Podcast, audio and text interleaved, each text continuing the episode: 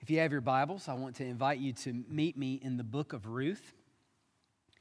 We're going to hit the pause button for one week in our study of the gospel according to Mark so that we can instead sit in a story that I believe will speak over us a word of hope and good news in the midst of the current circumstances that we all find ourselves in. These are unprecedented days for our country and world, and this is truly an unprecedented season for us as a church. As we're learning to connect and love each other well during a time where we are unable to meet face to face, in a time where an online platform is the primary place we can, as a community of faith, actually gather together. Last week, when we decided to move to an online platform, we were hoping that our decision was going to have been one that was overly cautious. Knowing what we know now, nothing was an overreaction and nothing was overly cautious. Instead, we are seeing how important heeding the call for social distancing truly is. And this heed coming from trusted scientific and healthcare communities as well as our government officials. As your pastor, I want to encourage you in these days to make wise decisions and to stay informed. Please do not rely on Facebook or that opinionated dude that you graduated high school with to get all of your information regarding COVID 19. Instead, please make sure to get your information from trustworthy sources such as the CDC and the World Health Organization. As much as you can and are able, let's do our part to stay home and to flatten the curve. With that being said, I also want you to know that I am, as your pastor, consistently seeking ways to better connect with you and serve you during this season. And I want you to be assured that the rest of our staff are doing the same thing. We're having to, as leaders, learn and grow on the fly, and by God's grace, respond wisely to new information that we are receiving every single day.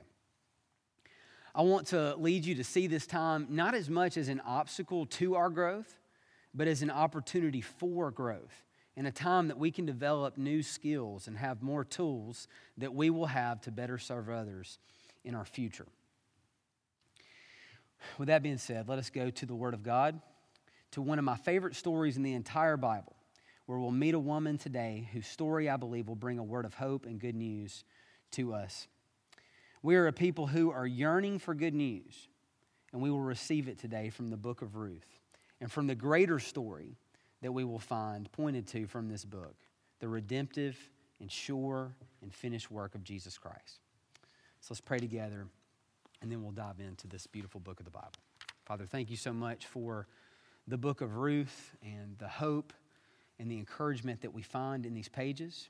God, I pray that you would give us eyes to see and ears to hear not only the story that is before us here in Ruth, but that we would see uh, Christ Jesus who is whispered on every page of this book. God, I pray that we would uh, find hope in the gospel of Jesus this morning, that we will know that you are a God who is with us and you are for us and you are never against us. Wherever we are, that is where you will meet us today. Lord, we pray these things in the mighty name of Jesus our Lord. All right, so if you're there in Ruth 1, I want you to meet me in, in verse 1. And we'll go ahead and read the first five verses, and then we'll, we'll uh, make some notes there in, in, on the, the, in that spot. All right, verse 1. In the days when judges ruled, there was a famine in the land, and a man of Bethlehem in Judah went to sojourn in the country of Moab, he and his wife and his two sons. The name of the man was Elimelech, and the name of his wife, Naomi. And the names of his two sons were Mahlon and Chilion. They were Ephrathites from Bethlehem in Judah. They went into the country of Moab and remained there. But Elimelech, the husband of Naomi, died, and she was left with her two sons. These took Moabite wives. The name of the one was Orpah, and the name of the other Ruth. They lived there about 10 years, and both Mahlon and Chilion died so that the woman was left without her two sons and her husband. so, what we want to do in these five verses is, is see point number one that we need to meet Naomi and we want to see her real life season of suffering and pain. And so, just the, what sticks out in these, in these verses is the first, I want you to notice the significance of the story. And so, right there in verse 1, we're told that in the days when judges ruled, there was a famine in the land. And so, when we see this phrase, we can learn about this time and learn about this setting just by going one book of the Bible back. And so, the, the book prior to Ruth is the book of Judges. And so, that's where we learn about the dark days when judges ruled. The very last verse of the book of Judges gives us a summary of this entire book. It says, In those days there was no king in Israel, and everyone did what was right in his own eyes. If you've never read the book of Judges, it is a hot mess of a story, okay? And so the entire book is filled with horrible decisions made by God's people, God constantly reaching down, saving them, and them doing the same you know, thing over and over and over again. There's no king in the land. They don't have leadership that they need, and everybody is just doing what they believe is right and wise. It's not working out well for them at all. That is the season of life or, or, or the time in history that we find the book of Ruth. And so, in those days, we meet this little family who is in the midst of a famine in their land. And so, if you were, you know, looking at this as far as in the original language, there is certainly a play on words here. And so you have Bethlehem in the sentence. The way that it works, the word Bethlehem actually means house of bread. And so the sentence says this is that, that there was a famine in the land where there was no bread in the house of bread. And so it was in you know, this condition that a man named Elimelech his wife Naomi and their two sons, they leave town, they leave during a time of a famine, and they go to the country of Moab. What do we need to know about Moab? Well, I'm glad that you asked that. What we need to know about Moab is that this would have been extremely taboo for the people of God to go to the country of Moab. The best way to describe that, knowing that there are kids in the room and there's going to be kids, you know, listening to the sermon, and so that you don't have to have harder conversations than you need to today, I will just say this is that Moab was known for its immorality. In fact, the very beginning of Moab came in a really awkward scene that we find in Genesis 19 in an incestuous relationship that Lot has with his daughters. Okay, so that is where you know there, there's a baby born. The baby's name is Moab. That is the beginning of what we will know as this country of Moab from that day on, they are really known for their immorality. So, uh, this would not have been the place that Elimelech's you know, rabbi or the, the leaders over him, they would not have suggested for him to go here, but he goes there anyway and he takes his family. We won't really consider his decision making anymore. It's not really that important for the rest of the story. But they go to Moab, possibly on an ill advised uh, trip or move. But they get there, they end up you know, planting their lives in this country. And what do we find out? Well, we, we see that Elimelech will die. He dies, we don't know why, uh, but he dies. We find out that the sons will marry Moabite wives. One is Orpah, the other is Ruth. Then the sons die, and Naomi is left with her two daughters in law who love her and who are great, but she is in a foreign land and she is without her husband and her two boys. Okay, and so we, we see her real life experience of suffering and pain there in the first five verses. Let's move on to the second point, though, and we'll keep reading through the story. Is I don't want us just to see it, I want us to feel her suffering and her pain. And we will do that as we make our way through the text here. So, starting in verse 6, we see that she arose with her daughters in law to return from the country of Moab she had gotten word that in the field, in, while she was in the fields of Moab, that the Lord had visited his people and given them food. And so this is just a little glimpse of hope. And she, you know, it at least motivates her enough to get up, to face Bethlehem, and start making her way back to her home. Verse 7 says that she set out from the place where she was with her two daughters in law, and they let's see, where am I? Right there. And they went on the way to return to the land of Judah. But Naomi said to her two daughters in law, Go, return each of you to her mother's house. May the Lord deal kindly with you as you have dealt with the dead and with me. The Lord grant that you may find rest, each of you in the house of her husband.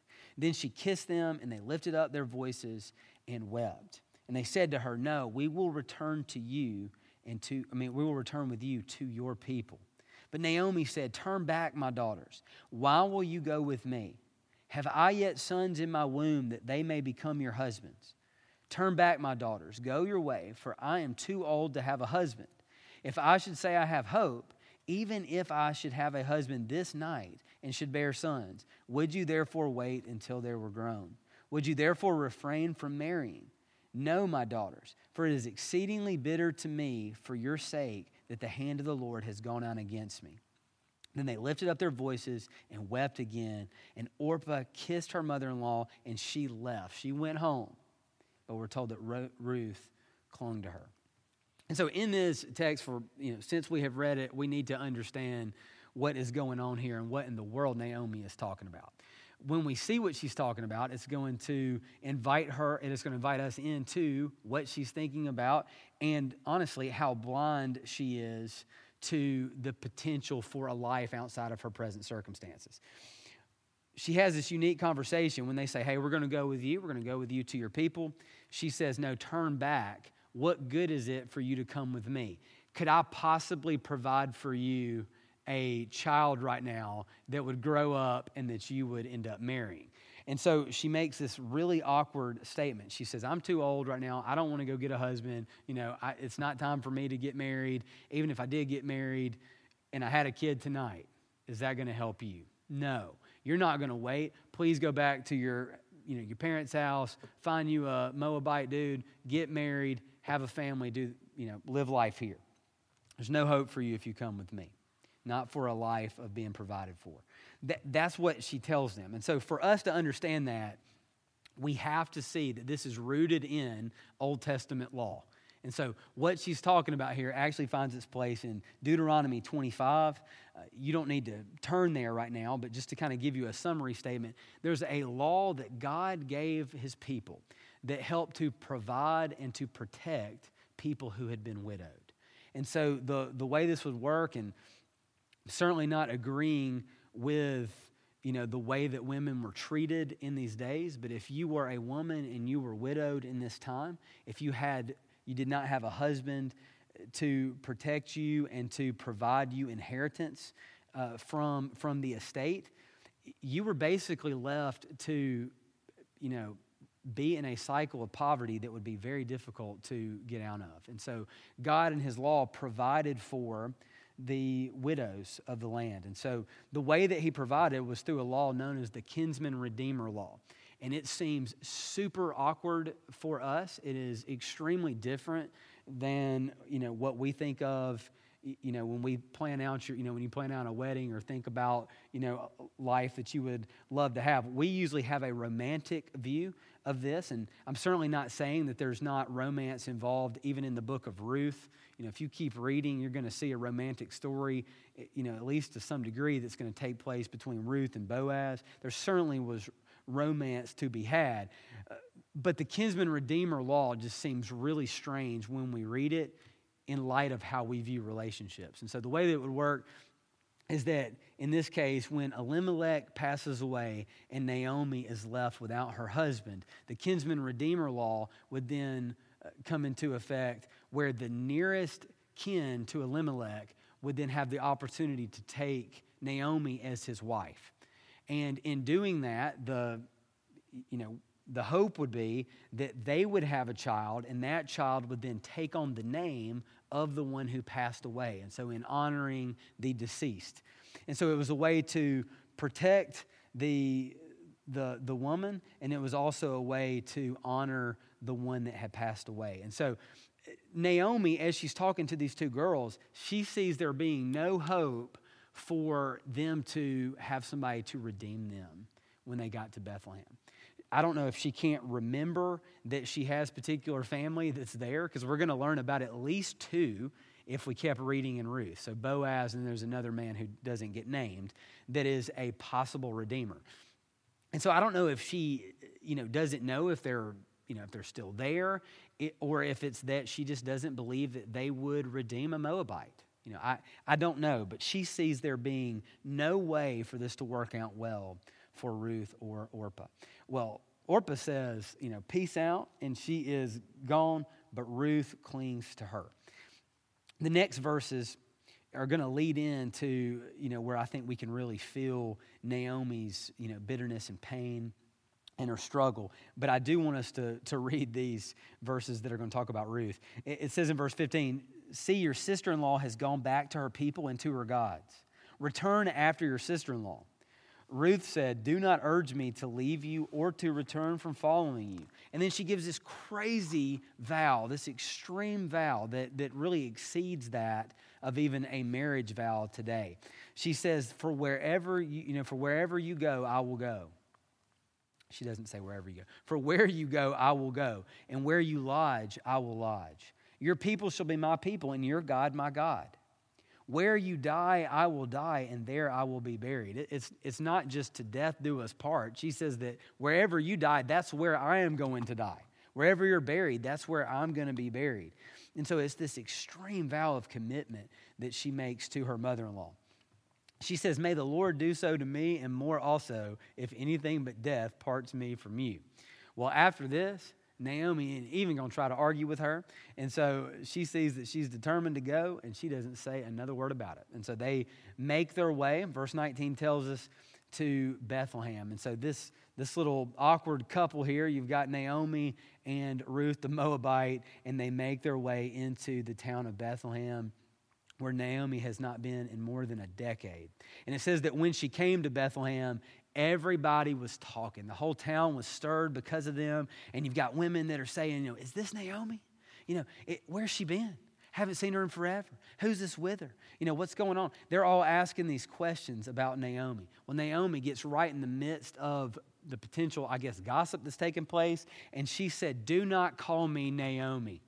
She comes in just as pleasant as she can be. Now that's fun because her name, Naomi, actually means pleasant or sweetheart. Well, she comes in with a whole bunch of sweetness and she says, Do not call me Naomi, call me Mara. Mara means bitter.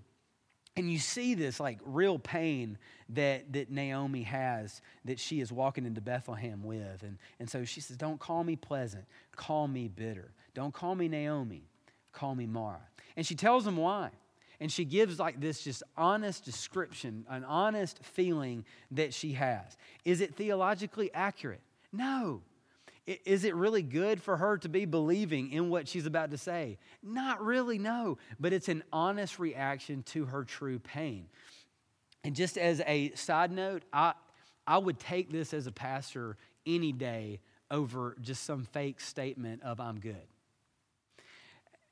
As I read this, though, I do want you to understand when she says what she does, you're going to feel exactly where the root of her pain is going. And so look, look at this right here. It says, she tells the, the people, she says, the Almighty. That's the Lord God Almighty. That's who she's talking about. This is the word Elohim. This is the Almighty, powerful, creative God of the Bible. He has dealt very bitterly with me. I went away full and the Lord has brought me back empty. Why call me Naomi when the Lord has testified against me and the Almighty has brought calamity upon me?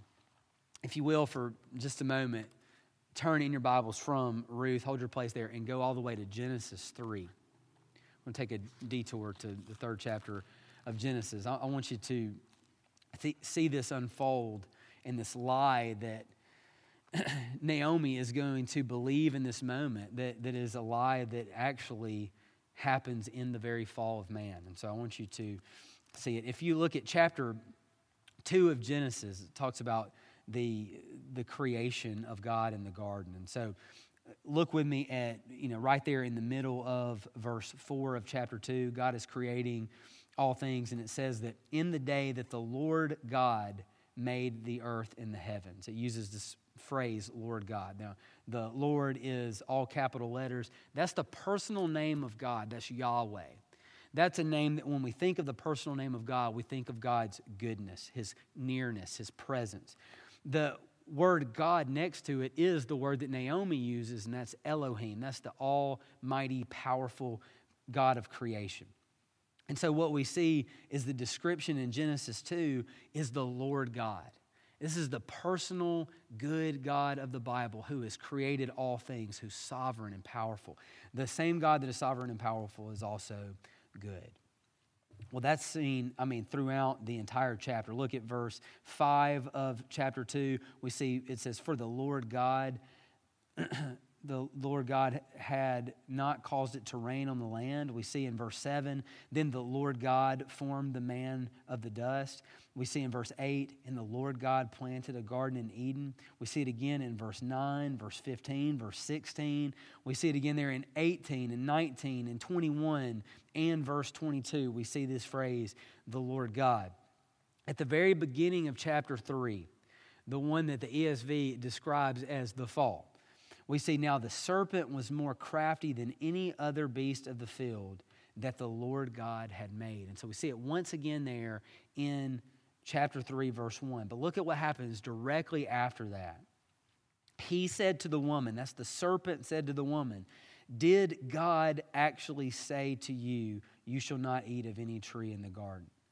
After that, it says, The woman said to the serpent, We may eat of the fruit of the trees in the garden, but God said, you shall not eat of the fruit of the tree that is in the midst of the garden, neither shall you touch it, lest you die. And what we see is this change in language from chapter 2 to chapter 3 of the Lord being described as the personal good God of the Bible, that also is the almighty sovereign creator. We see him then stripped away of his personal goodness in chapter 3.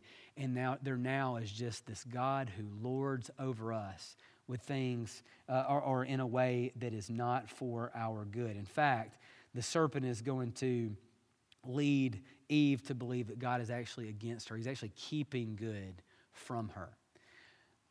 That's the name that's here. The, the name Elohim is a good name. But if we see it apart from the goodness of God, it can lead us into all kinds of trouble. Well, Naomi is struggling with this very thing.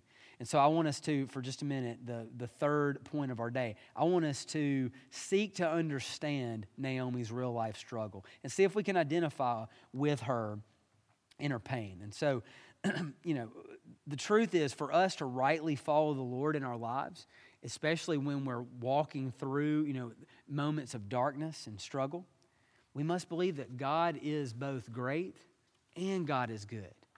God is great and God is good. In, in, the text that we're in, Naomi is struggling to believe his goodness. She doesn't have a problem saying that he's sovereign, that he's big, that he's almighty. She just doesn't believe he's for her in that moment.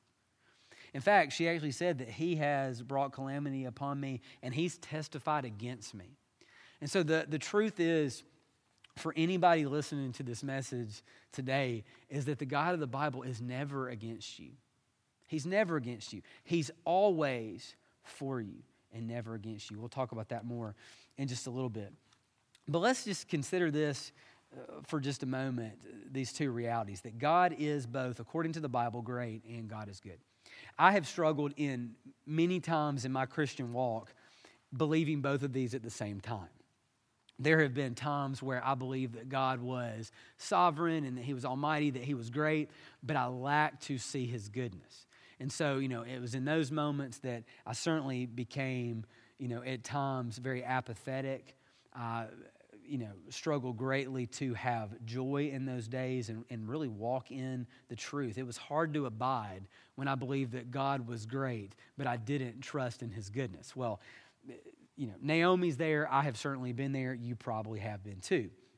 But since we're here, I've also been on the other end of it where I could see and believe and, and felt like I could take in the goodness of God, but I struggled to believe that He was big enough or powerful enough to really do anything about it.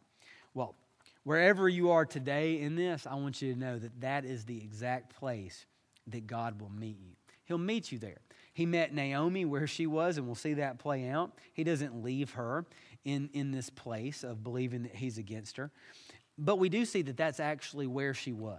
That was her true pain, and that was what was actually in her mind today. And so, once again, if, if you are in a place that is similar to Naomi, if you can connect with her here in chapter one, I want to just encourage you that God meets you there.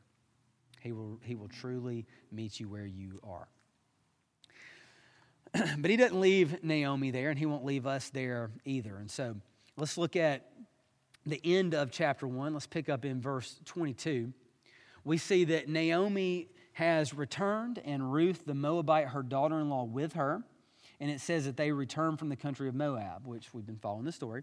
But, but then the last statement is this and they came to Bethlehem at the beginning of barley harvest. And so we saw them leave Bethlehem in chapter one. It was Naomi, Elimelech, and her two boys. They leave in the midst of a famine. And now we see her return with Ruth at the beginning of the barley harvest. This chapter is giving or is ending with a glimpse of hope. It's a foreshadowing of blessing in the midst of what appeared, you know, to be a curse to Naomi.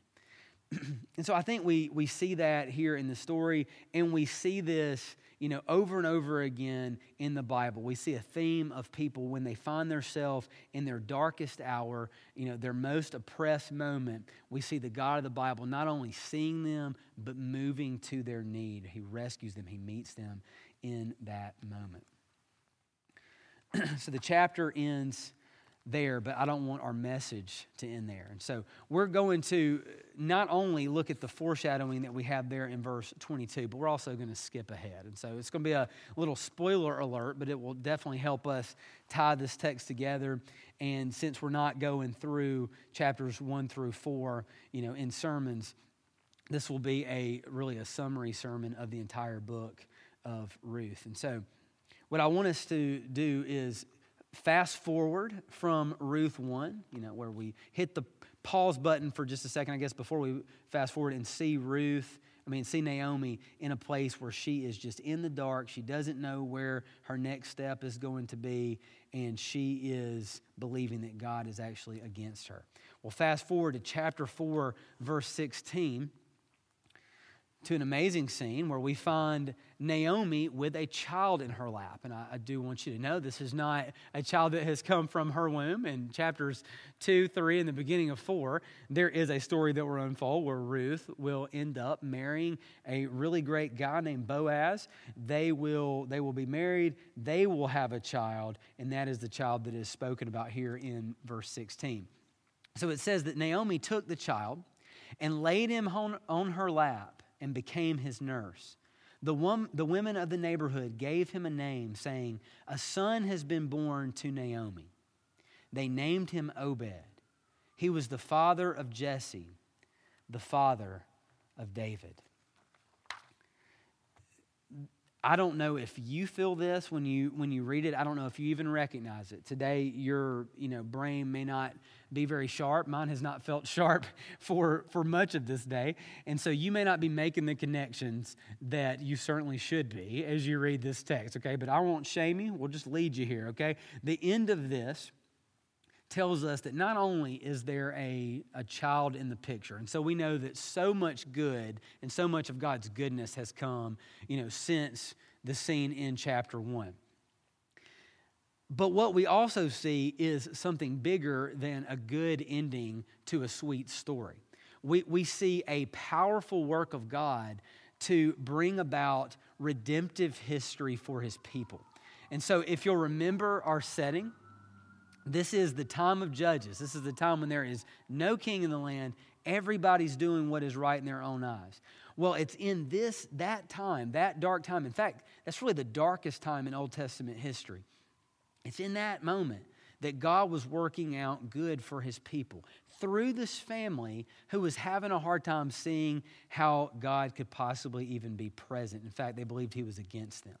Well, what we see here is the child's name is, is given a wonderful name to name your kid Obed, okay? So if, you if you've named your kid Obed, that's awesome, okay? But that's, that's the name of this kid, uh, Obed. We're told that he is the father of Jesse. Jesse is the father of David. And so at the time there's no king in the land, God was through this family going to bring about the greatest king that Israel would ever know, the King David.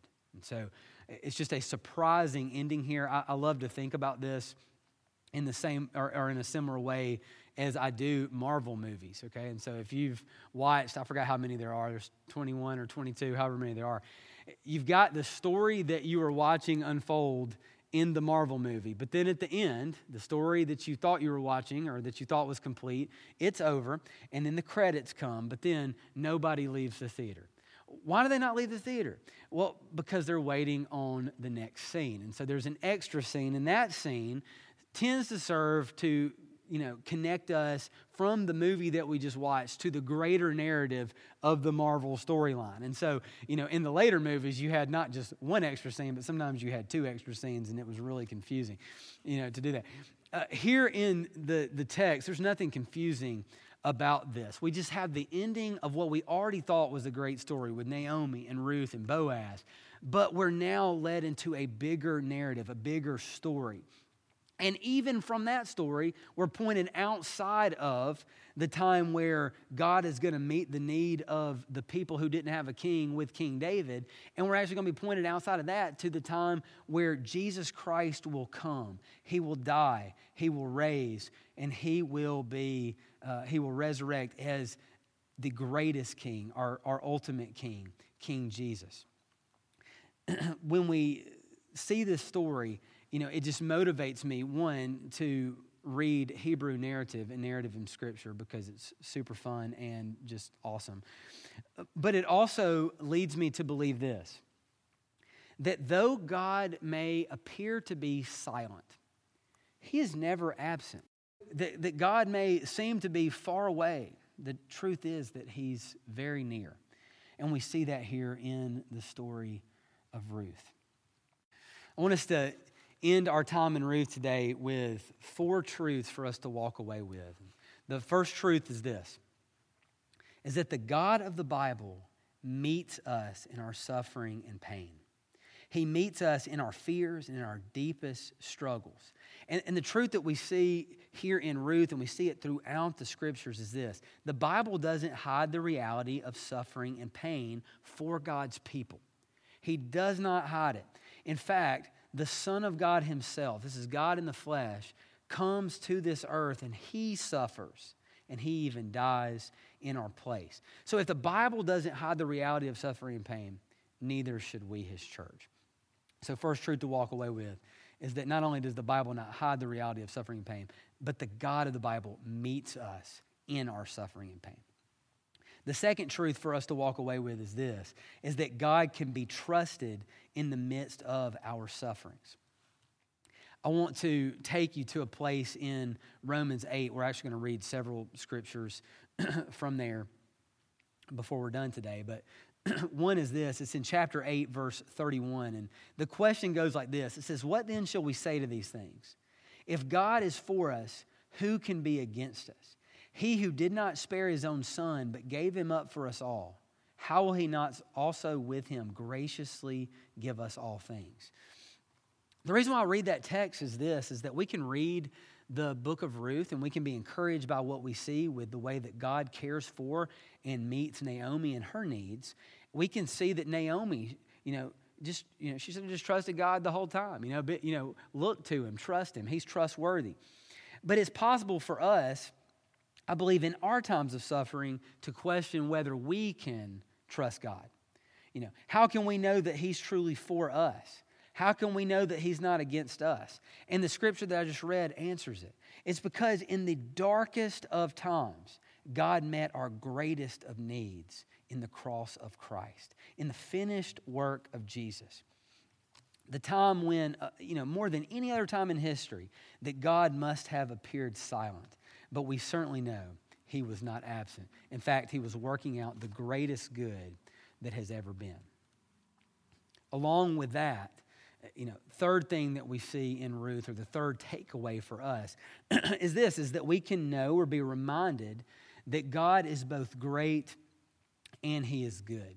And when I say that, I don't want to spend a whole lot of time, but I just want you to be reminded that you know, God is strong enough to meet the greatest of our needs. But He's also good and He desires to do so. He loves us and cares for us. We're reminded of His kindness and His mercy and His compassion, along with His strong hand and His sovereignty. And so the book of Ruth points us to this. The cross of Christ and the redemptive work of Christ you know, shows us this most clearly. But we can know that God is both great and He is good. the last thing I want us to see today is this is that the book of Ruth points us to a future glory in Christ. It reminds us of the glory of Jesus or points us to the glory of Jesus. And the, the way, the, the point of application I would give you is this is a glimpse of our future glory in Christ ought to transform the way we live in our present circumstances. I'll read a couple of scriptures for you to see where we are, and then we'll finish up. The first one is from Romans 8 as well. And it's the Apostle Paul writing here in verse 18, where he says, For I consider that the sufferings of this present time, and, and just to make a point, that dude knew some suffering, okay? He suffered so much for the cause of Christ. He says, For I consider that the sufferings of this present time are not worth comparing with the glory that is to be revealed to us. Is that he knew that even when while he suffered, that, that the best was yet to come for his life. That God was, you know, was working for his glory, but also for Paul's good. And he knew that there was a day when the glory that he would walk in and that he would receive was enough to bear any suffering in this present life he speaks in a similar way in 2 Corinthians chapter 4. I would like to read it uh, for you. It's verse 16. he says that we do not lose heart. Though our outer self is wasting away, our inner self is being renewed day by day. For this light, momentary affliction is preparing for us an eternal weight of glory beyond all comparison, as we look not to the things that are seen, but to the things that are unseen. For the things that are seen are transient, but the things that are unseen are eternal. This passage just reminds us that yes, there are, there are very real sufferings that we walk in today. In fact, what we're experiencing as a country currently, and what we're experiencing as a world currently, this is actual suffering that the Bible doesn't ask us to act like is not happening. In fact, it, it allows us to even own up to it and embrace Him in the midst of it. It reminds us that He meets us in our sufferings. Uh, but we also are reminded in the scriptures that this is not all that there will be that there is a future glory in Christ where He is going to come again. He's going to remove all pain and all suffering. He's going to remove all diseases and all viruses. He's going to remove fear itself and even death. And when He comes, the Word of God, this is Revelation 21, the Word of God tells us that, that God will come Himself and He'll wipe away every tear from our eyes you know, we know that there is a day when Christ returns that we'll, we will experience the fullness of our hope in Christ, the fullness of our hope of resurrection. As for now, we trust him in his greatest, in, in his greatness and in his goodness, even in what may, what may be a time of suffering, even what may be a time where he appears to be silent. There's a poem that I really love by William Cowper that I'll read that I think says this so well. He says, Judge not the Lord by feeble sense, but trust him for his grace. Behind a frowning providence, he hides a smiling face. It's just a reminder that even when we can't see his good hand at work in the midst of our darkness or in our difficult or suffering days, we can believe that God is here, that he is not far from us, that he is near to us, and he is working out, you know, his glory and he is working out good for us, his people. I love this book. I hope and I pray that it has been an encouragement to you.